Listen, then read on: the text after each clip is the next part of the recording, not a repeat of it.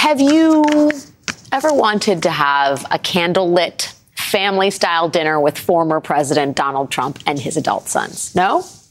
Maybe? Yes? Well, today we got the news that the former president is hosting just that a family style candlelit dinner at Mar a Lago. That's happening later this year. And the point of this candlelit meal is to raise funds to help pay the legal bills for the many, many criminal co-defendants and witnesses in all the many, many legal cases against Trump. Now, we do not know how much a seat at this special dinner will cost as yet. Candles set a mood though they are expensive. We do know that Mr. Trump reportedly headlined a very similar event just this evening, where tickets were $100,000 a pop. And while we do not know whether this one benefited from the warm glow of candles, we do know tonight's event in Bedminster, New Jersey was a fundraising dinner specifically for the legal defense of Trump's former lawyer, Rudy Giuliani, which makes sense Rudy Giuliani seems like he really needs cash right now. I'm not going to play too much of this, but I want to show you how the former New York City mayor ended his YouTube show on the night he voluntarily surrendered himself to a Fulton County jail a couple of weeks ago. I guess I surrendered myself, but I haven't surrendered. I went there and made oh. my statement to fight. Uh, so go to uh, mypillows.com I don't know, get help him out. You got you you got to you got to need some of his stuff. I keep buying his stuff. You can buy it. Uh, the, the the slippers are fabulous. I wish I had them on now. Can't wait to get these shoes off. The slippers are fabulous. Can't wait to get these shoes off. I apologize if you cannot unsee the mental image of Rudy Giuliani's feet. For whatever it matters, neither can I. But the My Pillow slipper pitch on the heels of a criminal indictment is pretty wild, even for Rudy Giuliani. I mean, even for an infomercial, it seems desperate. And that is apparently how much Mr. Giuliani needs the cash. Then there's Newsmax, a conservative news network that frequently hosts Mr. Giuliani as a guest. Media Matters spotted that despite calling itself a news network, Newsmax appears to be running a legal defense fund on Rudy Giuliani's behalf. Over and over again, Newsmax hosts have been making nearly identical fundraising pitches on air as if they are just totally normal news segments. We put a few of them together so you can see just how weird this is. Mayor Rudy Giuliani is warning Americans that you may be next. Mayor Rudy Giuliani is warning Americans that you may be next. Mayor Giuliani has also announced that he has launched a legal defense fund to help defend himself against insane District Attorney Fani, Willis, Willis, who wants to put Rudy and 18 other co-defendants in jail, including President Trump. President, President Trump is urging Americans to support Mayor Giuliani. Giuliani. If you want more information, you can go to rudyfund.com. The number, number right now on your screen. We certainly hope that you do. We certainly hope that you do, is what they said. Rudy Giuliani certainly hopes that you do. Now, Media Matters points out that the website that Newsmax tells uh, viewers to go to in this interesting set of coordinated announcements. That website is rudyfund.com. And that website is a domain hosted by Newsmax itself. And the mailing address for physical checks is the same as Newsmax's mailing address. Same thing. Now, we have no clue what is going on there, but it's definitely unusual. And Rudy Giuliani really seems like he needs money right now, and he is not alone. More than half a dozen of Trump's co-defendants appear to have set up crowdfunding pages to raise money for their legal defense. And all of those, those crowdfunding pages are in the Georgia election cases for people who have already been indicted. Remember that when Trump was indicted in the federal election case by Jack Smith, that indictment listed six unindicted co-conspirators. We think we know who most of those people are, but we do not know who all of them are. And the tricky thing for unindicted co-conspirators is that at any point, that un, as in unindicted, could be dropped. And they themselves could just be indicted co-conspirators with some real legal bills to pay. Today, the same grand jury that Jack Smith used to indict Trump last month met again in D.C. today. It was the first time in four weeks that these jury members have been spotted there. And the question is the question I would very much like to know the answer to is what and who could that all be about? Joining me now to discuss all this is Barbara McQuade, former U.S. Attorney for the Eastern District of Michigan, and David Aaron, former prosecutor in the DOJ's National Security Division and a former Manhattan Assistant District Attorney. Thank you both for being here. Dave, um, the special grand jury is, or the grand jury convened for Jack Smith is set to expire on September 15th. Is that a real deadline? What does that indicate to you about the urgency with which the special counsel may be investigating? I think the, the special counsel can extend that grand jury or, or ask for it to be extended and, and, won't hesitate to do so if that's what's going to be best for the case. Um, you know, certainly I think he's, he's moving with all deliberate speed.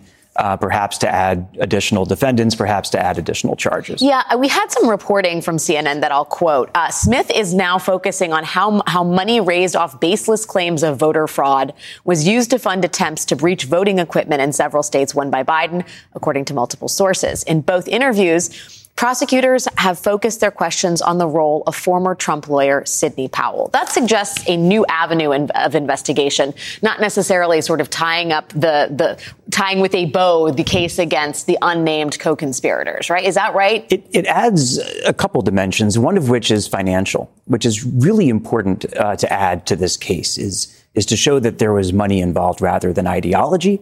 And I think it even expands the scope or the notion of who the victims are the victims are the people who gave the money. Right. Um, and then, of course, there is the question of what was that money used for, and does that tie the fundraising, uh, you know, the alleged fundraising scam to additional uh, criminal activity? Um, so it, is it is an interesting through line. Um, Barb, I think there are a lot of people who wonder, well, what about the unnamed co-conspirators? That's still not complete. We don't have the list of those six names is your expectation that we're not going to though, there's no going to be there are going to be no charging indictments on those folks until after Trump goes to trial on this? I think that seems right, Alex. It seems like the strategy that Jack Smith is using here is to keep everything focused on Donald Trump for now in this case so that he can maximize the likelihood that this case can go to trial before the election you've got a five year statute of limitations. And with these events occurring in 2021, that means they've got till 2026 before they have to uh, complete the investigation and file charges on these others. And frankly, they can wait. The most important thing now is to get a conviction of Donald Trump so that the voters have that information before the election. I'd say the same is likely true with regard to this new avenue investigation that we're just talking about, about the money and fundraising off of these false claims that could be charged in a separate indictment. It could be a superseding indictment in this already pending case, in the January 6th case. But it seems to me if Jack Smith's strategy is to get that case to trial as quickly as possible, he'd be better off charging the fundraising allegations in a separate indictment. Is it considered, Barb, untoward or, or somehow sort of gaming the system to wait to charge those co conspirators if Smith effectively, essentially already knows what he might charge them with, uh, just in the name of expediting the trial of Donald Trump? It's a very good question, Alex. And the Supreme Court answered that question in the United States versus Lovasco. It's a case I teach in my criminal procedure case, which is why it is at the I'm going to TV law school, Barb. I'm, this is I'm learning and I'm taking notes. Proceed, learning please. very well.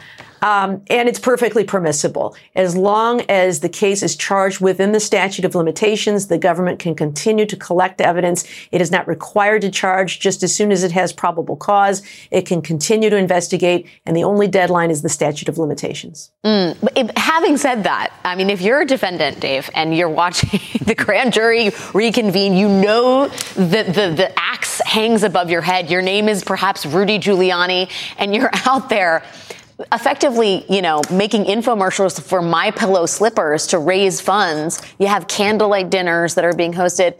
Are the if you're Donald Trump and you're just for a moment, right. if you will, is the reason Donald Trump hosting the there is the reason he's doing these kind of candlelight dinners and making such an effort to raise money for a person that is a key player in these investigations, if not these actual trials.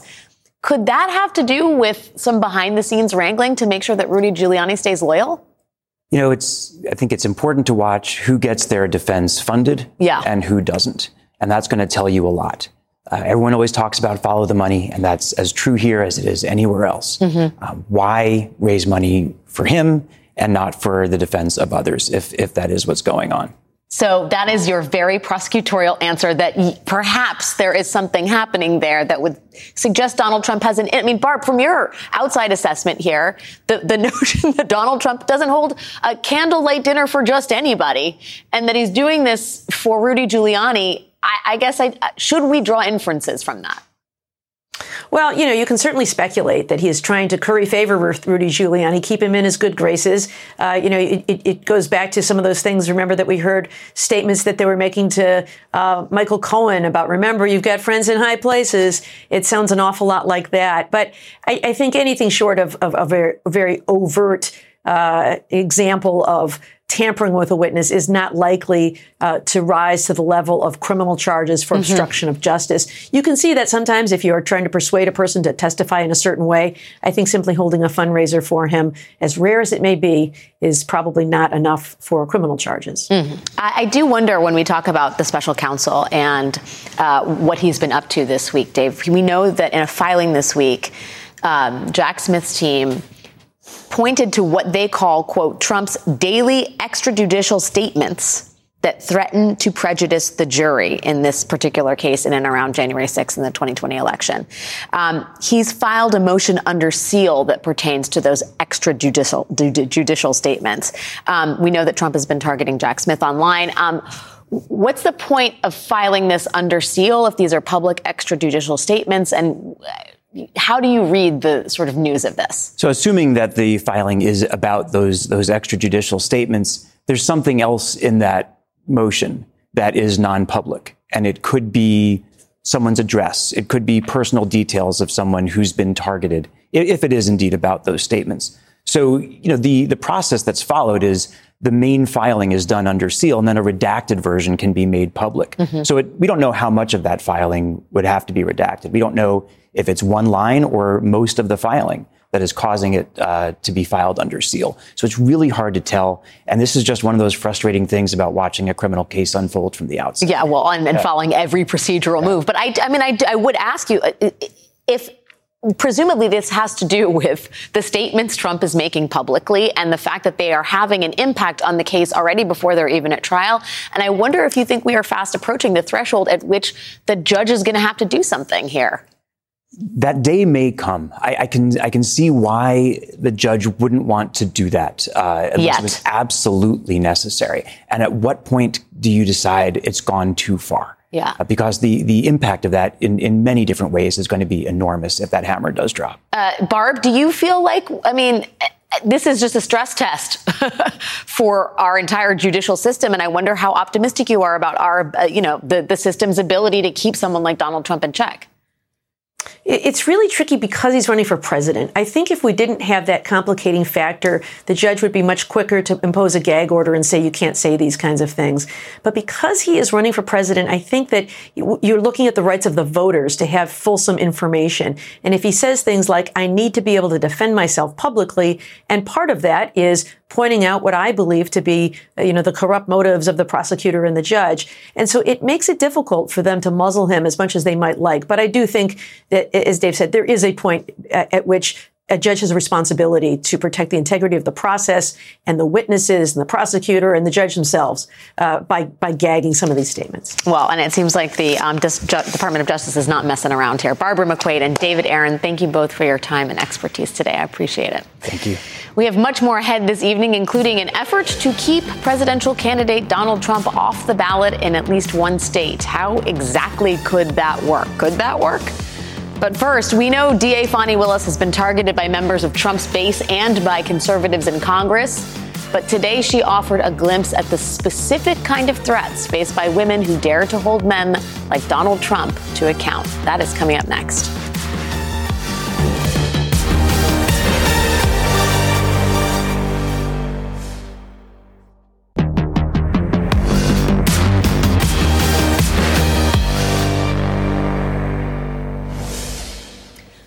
County DA Fani Willis is an independent state prosecutor. Her indictment of Donald Trump and 18 alleged co conspirators is a state level racketeering and conspiracy charge. But that reality has not stopped Republicans in Congress from getting involved. After Willis's criminal indictment was issued, the chair of the House Judiciary Committee, Congressman Jim Jordan, launched an investigation into her investigation. And well, today, DA Willis responded to his demands for documents related to her case. DA Willis did not mince words. She called it an unjustified and illegal intrusion. She said Mr. Jordan was flagrantly at odds with the Constitution and also lacked a basic understanding of the law and its practice. Instead of her investigation, she suggested Mr. Jordan train his attention and that of the Justice Department on the threats her office has received. By way of proof, Ms. Willis attached examples of racist and anti Semitic and violent threats she has received, including the fan fiction style submission of Willis being shot at her home by someone disguised as a postal worker. It says in part, the postal worker assailant throws the box to the ground to reveal a small plastic pistol and silencer. Fani T. Willis painfully crawls, bleeding inside the house this vile submission continues in gruesome detail, but you get the point. Now, this is not the first time that Fani Willis or citizens associated with this case have been threatened. And the DA is not the only black woman prosecuting Donald Trump who has become a public target. New York Attorney General Letitia James says that as, a result of her case against Trump, she has received death threats and is concerned about a lone wolf style attack. But the high stakes and the national interest in this Georgia case in particular could mean that for DA Fani Willis, these threats may just be an opening salvo. Joining us now is the former mayor of Atlanta, Keisha Lance Bottoms. She, of course, recently served in the Biden administration as a senior advisor and director of the White House offices, uh, White House's Office of Public Engagement. Mayor Bottoms, thank you so much for being here. I'm so eager to, well, first hear your thoughts about what's going on, the targeting of the DA and the language that is being the vitriol, the hate, the racism that is being thrown in her direction. As a, a black female leader from Georgia yourself, what was your reaction to all this? It, it, hurts to hear it. I know Fani very well. We started off together uh, practicing law as very young attorneys. Um, I've known her for many years. I was at her wedding. I've known her her children. Um, so th- this is very personal. So it's deeply disturbing that this independently elected district attorney is being subjected to this by someone in Washington D.C. This this full investigation, uh, and she's absolutely right. Uh, these threats against her should concern us all because what we see happening here, Alex, we see this erosion of our democracy. What we are witnessing, we witnessing people being intimidated. Uh, there's an attempt to make people afraid to do their jobs, and it is going to scare good people away from serving an office. Now, I don't think that's going to be the case with Fani Willis. I know that won't be the case with Fani Willis. I describe Fani as fearless. Uh, but it should be deeply troubling to all of us, no matter what our, our party affiliation is. Do you see these threats as a direct extension of the way in which President, former President Trump has targeted prosecutors, but specifically prosecutors of color, who he has called reverse? I don't even think he's used the word reverse. He's could just called them racist. I mean, is this the harvest of those seeds? Um, it, it, absolutely. Um, and, and, what you've seen over the past several years is that this underbelly, this hatred that's simmered beneath, beneath the surface for so long, has now been given permission to make its make its face known. Um, and I think it's come directly from the top. It's come from Donald Trump. He used the podium in the White House to say hateful things. He uses his bully pulpit. He continues to do that. And um, we have to remember that there has been violence directed towards our elected officials. We know what happened with Speaker Pelosi's husband. We've seen uh, Congress people targeted in the past. So this is not something that we are talking about in the abstract. This is something that can happen if people continue to feed those flames of hatred in our country. Yeah, and I, I think uh, the DA, uh, uh, Fulton County DA Willis, is acutely aware of that reality, right? I mean, be in the run up to the announcement of the indictment, she was very clear with law enforcement down in Atlanta that they were to offer they, that she would need extra security. As the former mayor of Atlanta, if you were still in that position today, what kind of preparations would you be making? I mean, what practically can be done in a situation like this where grand jurors who, who were involved in the, um, the charging in the initial indictment, they were doxxed, their families have been targeted, their, their, you know, their identities have been made public. A jury has to be seated and selected for this case. And it seems like there are a number of people intent on terrorizing the citizenry of Fulton County and Georgia writ large. What do you do if you're in charge of keeping Georgia and Atlanta safe to make sure that that terror comes to an end? Well, I've been on the other I've been on the receiving end of it when I when I served as mayor. I've received very hateful messages directed toward me, directed uh, toward members of my family. So I know what it feels like. And then on top of that, you still have a job that you have to go out and do. So you do the very best that you can. You beef up your security. You make sure that your your personal security detail is in place. But of course, jurors don't have a personal security detail. The district attorney does many elected officials in major cities, like, like, whether it be the mayor or, or even the governor of the state, will have a personal detail, but yours don't. What they are doing is that they are going to do their civic duty to show up and serve uh, and to be responsible members of our citizenry. So it's really unfortunate that this is happening. And what makes it, what really pains me, Alex, is that I don't hear a lot of leaders speaking mm. out against it. I think of the quote of Audre Lorde your silence will not protect you. It's not enough that you're not the one who's saying the hurtful words. Where's the courage? Where's where where are these people to stand up and say this is not acceptable and not reflective of who we are as a party and as a country? Yeah, you are so right. This is not a moment to remain silent, especially if you are in the Republican Party. No person should have to withstand threats like this. Keisha Lance Bottom, in, Bottom's invaluable perspective on this. Thank you so much for your time and perspective tonight. We have much more still to come. How Republicans are trying to impeach one of their own in the state of Texas and what lessons the National Party might learn from it, if at all. Plus, the push to get Trump off the ballot in certain states using the 14th Amendment. The great Claire McCaskill joins me on that coming up next.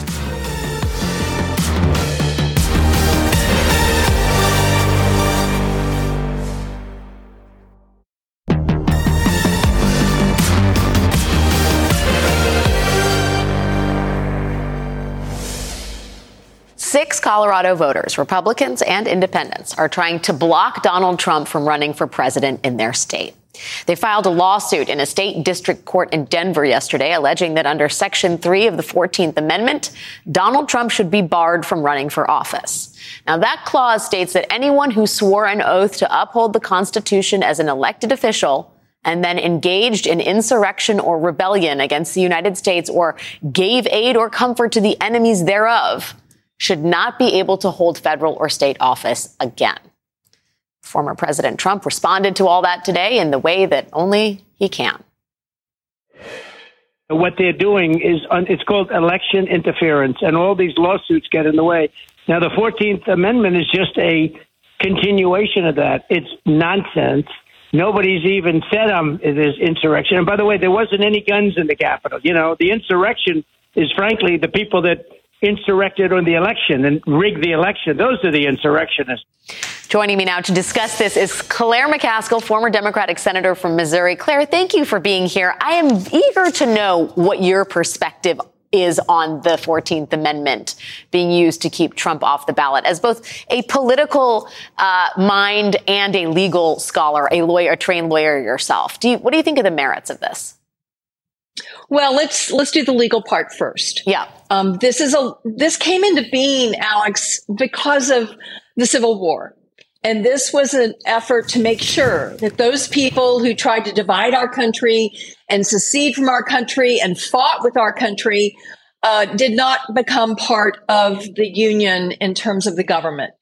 It really has never been used in this way before. That doesn't mean this is not a good faith legal effort.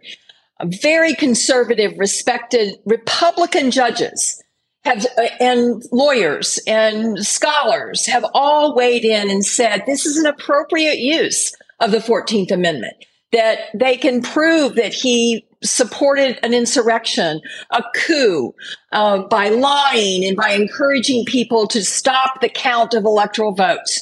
So I think it is a legitimate case to be heard. Now, what happens after this case is heard? Uh, there's a lot of complications here. First of all, it's not clear that these voters have standing. Yeah. Traditionally, in the federal system and, and even in most state courts, standing in this instance would just be his opponent. It would not be a voter. There's a question about whether or not the case is ripe for determination, whether it is far enough along in the process that the court has anything in front of them they can actually rule on. And then finally, I think we all know if in fact this case uh, was found in favor of the plaintiffs, and it would go all the way to the Supreme Court. So this is one that those nine justices that we've talked a lot about over the last year would ultimately make the call on. Well, and, and, I think there's the question too about whether Trump needs to actually be convicted of being involved in the insurrection. Notably, the charges that he faces on the federal level from Jack Smith in and around January 6th do not include incitement to insurrection. So, I mean, do you think that is meaningful in all of this, that he has to actually be proven uh, to be guilty of involvement in the insurrection or sedition? Well, the determination in the criminal case would not be um, necessary for this case, but there would still have to be proof. There would have to be proof to the satisfaction of a jury or a judge, if it was judge tried, that the facts that were presented were sufficient to qualify under the language of the 14th Amendment. Uh, I, I, I think if in fact a court said he could not be on the ballot, it would only be this very conservative Supreme Court that could ever make a decision to keep him off the ballot that I think the country would even come close to accepting. Uh, most of the country, uh, maybe 40% of the country would yeah. be cheering, but it would be very divisive. And politically, let's think about this for a minute. Does Joe Biden want Donald Trump off the ballot? Or does he want to run against a known quantity that is terribly unpopular and polling awful with independents and Democratic voters across the country. Well, right. There's that very specific reality. And then I would, I think it's also, I mean, how, do, how does someone like Joe Biden abide the notion of his opponent being taken off the ballot, setting aside the sort of what, what that leaves him with in terms of an opposition candidate? I mean, there are, there are efforts underway in Florida, New Hampshire, New Mexico, Ohio, and Wisconsin. Uh, people writing the secretaries of state in those states, urging them not to include Trump on the ballots. I mean, imagine a scenario where in key states, across the country, Trump is taken off. I, I, I, know that that is maybe satisfying to some Democrats and opponents of Trump, people who have not found his candidacy or presidency to be a good thing for America. But at the same time, I just wonder about the division that that sows in the country and, and how that actually would go down without some kind of crisis. Well, it would be a crisis, but it would be a crisis that would ultimately be determined by the Supreme Court. Yeah. There is no way the Supreme Court is going to let individual states decide whether or not a former president can be on the ballot. Uh, they are going to take up this question if this, these cases prevail in any state where they're even contemplating it right now. And it would take a bunch of those very conservative and even some of those Trump appointed Supreme Court justices uh, to make a monumental decision like this. I'm not arguing that Trump is not guilty of acting in a way that disqualifies him for the presidency, but I'm pretty sure Joe Biden would rather prove that in the ballot box than in court. I think you are correct. Senator Claire McCaskill, always great to see you. Thank you so much for your wisdom, Claire. It's great to see you. Thanks, Alex. Still to come tonight, as Texas politics get mired in the right wing, the man hoping to unseat Ted Cruz joins me live. But first, I have learned so much and can't wait to share my new knowledge. I'm going to share what I've learned too. I love the environment and want to do what's best for the planet. It isn't with solar and wind energy. Just who is financing the climate denialism that is getting peddled to kids in Oklahoma and Florida? That story is next.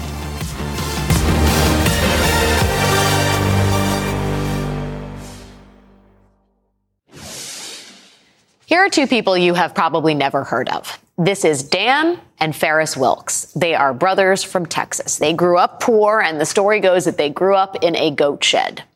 But these days, the Wilks brothers are billionaires. Dan and Farris Wilks started a fracking company, which they sold for billions of dollars a little over a decade ago. And as have their billionaire forefathers before them, the Wilks brothers are now spending that fortune on politics, specifically conservative politics.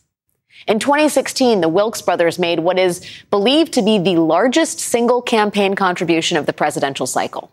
They donated $15 million to a super PAC supporting Ted Cruz for president. Farris Wilks says he believes that our country was founded on the idea that our rights come from the creator, not the government, and that Ted Cruz was the best candidate to support those values. Together, the brothers have donated millions to hardline conservative organizations like the Heritage Foundation and the Liberty Counsel, which defended a Kentucky clerk who refused to issue marriage licenses to gay couples. Farris Wilks also continues his political activism in his own church, where he is the lead pastor.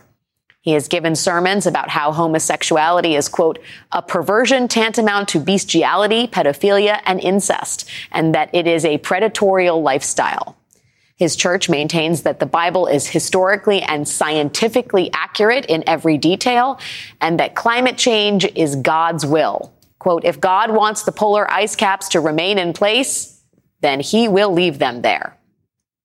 And it is on that last point that climate change is God's will, where the Wilks brothers are notably pointing their fire hose of fracking money. I just hear that solar and wind are the way to save the planet. Unfortunately, many of the people who talk about how great they are for the environment give misleading information and leave out very important facts. Like what? For starters, even when the sun shines bright and windmills spin fast, wind and solar just aren't powerful enough to power the modern world. The energy from them just isn't dense and robust enough. What was that? Was that a bird? Ew, gross. Did that bird just get killed by a windmill? Yes, it did. Like many people, Layla, you've been misled about renewable energy and their impact on the environment. I never thought about windmills killing birds. Windmills kill so many birds, it's hard to track how many. But that's just the start of how negative wind and solar are for our natural environment.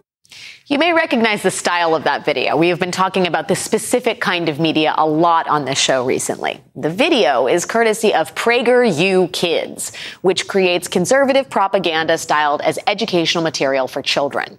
PragerU Kids is an offshoot of PragerU, which is not a U as in university. It is an unaccredited right-wing advocacy group. Now, there is a whole library of these PragerU kids videos, which tell kids that climate change is no big deal, that renewable energy does not really work, and otherwise peddles misinformation and bunk science about the very real climate crisis in this country at a time when millions of Americans are currently living under extreme heat advisories. And these videos are now allowed to be shown to students in Florida and Oklahoma public schools. They have been approved by those states' departments of education, which we reported on earlier this week. But the reason we are revisiting this story is because in the course of our research into this, we have learned that those videos, those PragerU kids videos that tell children how bad solar and wind power are for our natural environment, those videos were made possible by a pair of fracking tycoons, the Wilks brothers. According to The Guardian, financial records reveal that Dan and Farris Wilks have poured more than $8 million into Prager's coffers over the last decade. And it seems like it was money relatively well spent. The Wilks millions have helped bring climate change denialism and right wing pseudoscience into America's classrooms in at least two states, with several others on the horizon. One might also imagine that teaching kids about the evils of renewable energy and the divine destiny that is the melting of the polar ice caps isn't so bad for business when you're in the business of fossil fuels. So win win on that one. Dan and Farris Wilks. Remember these names.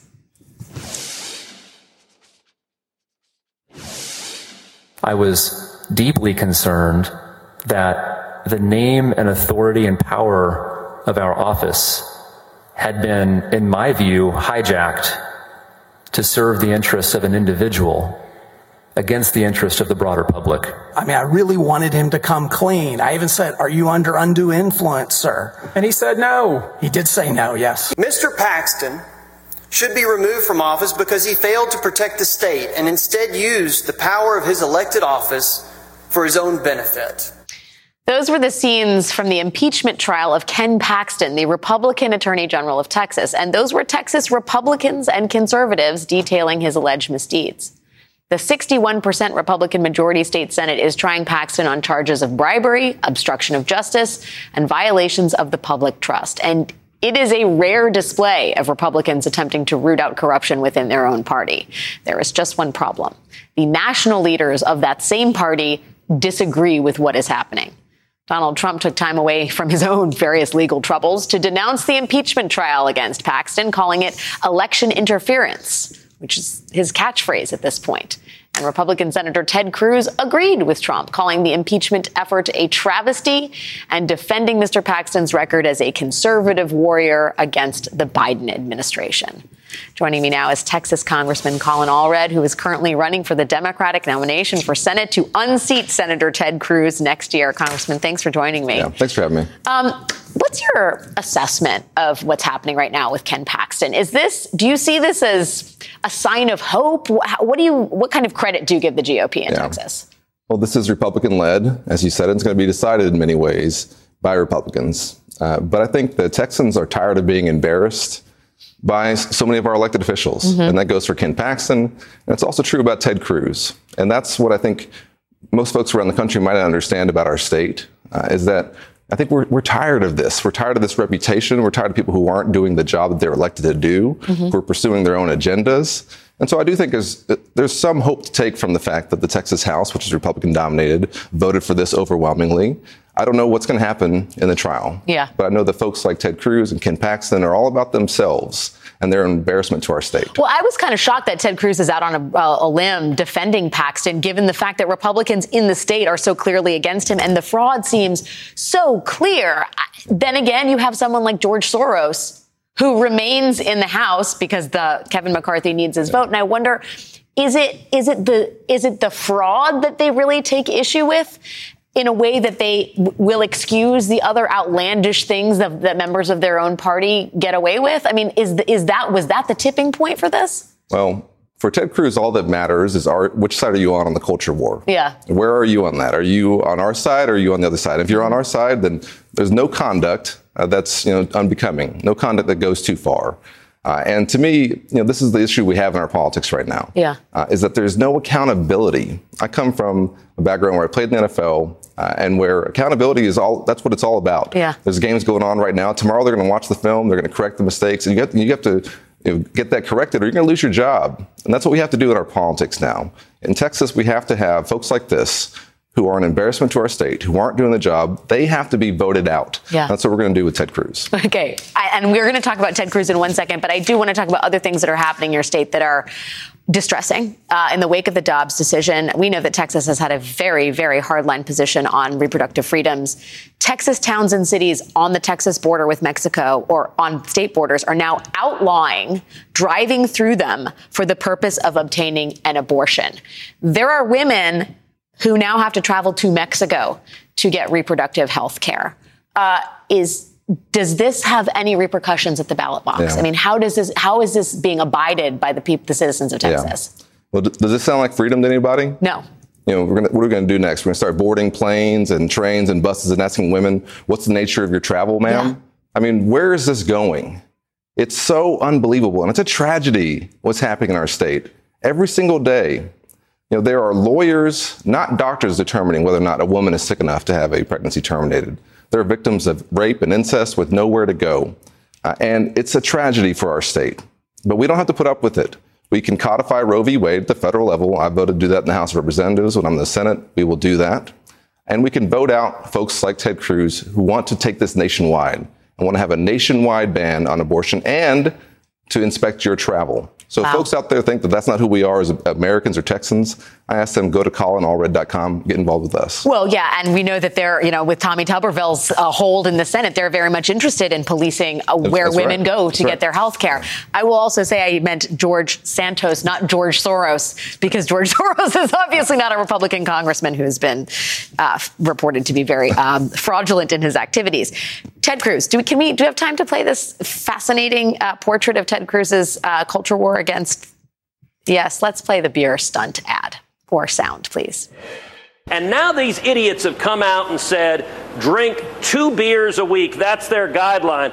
Well, I got to tell you, if they want us to drink two beers a week, frankly, they can kiss my ass. Okay, so the USDA, an official at the USDA, suggested at one point that America may sometime, someday adopt guidelines that suggest people drink no more than two beers uh, a week, and that is Ted Cruz's response. You obviously have some thoughts about Ted Cruz. Yeah. What is what is on display there Yeah. when you see Ted Cruz do whatever that is? That's he's playing Texas. He thinks that what te- that's what Texas is. Uh, he's a fake Texan in a lot of ways. He's an Ivy League trained lawyer. He he knows what he's talking about. He knows that that's not. There's no requirement coming down the pipe for, for that. But he's pretending, and he's trying to appeal to the culture war. That's the only thing he has to offer.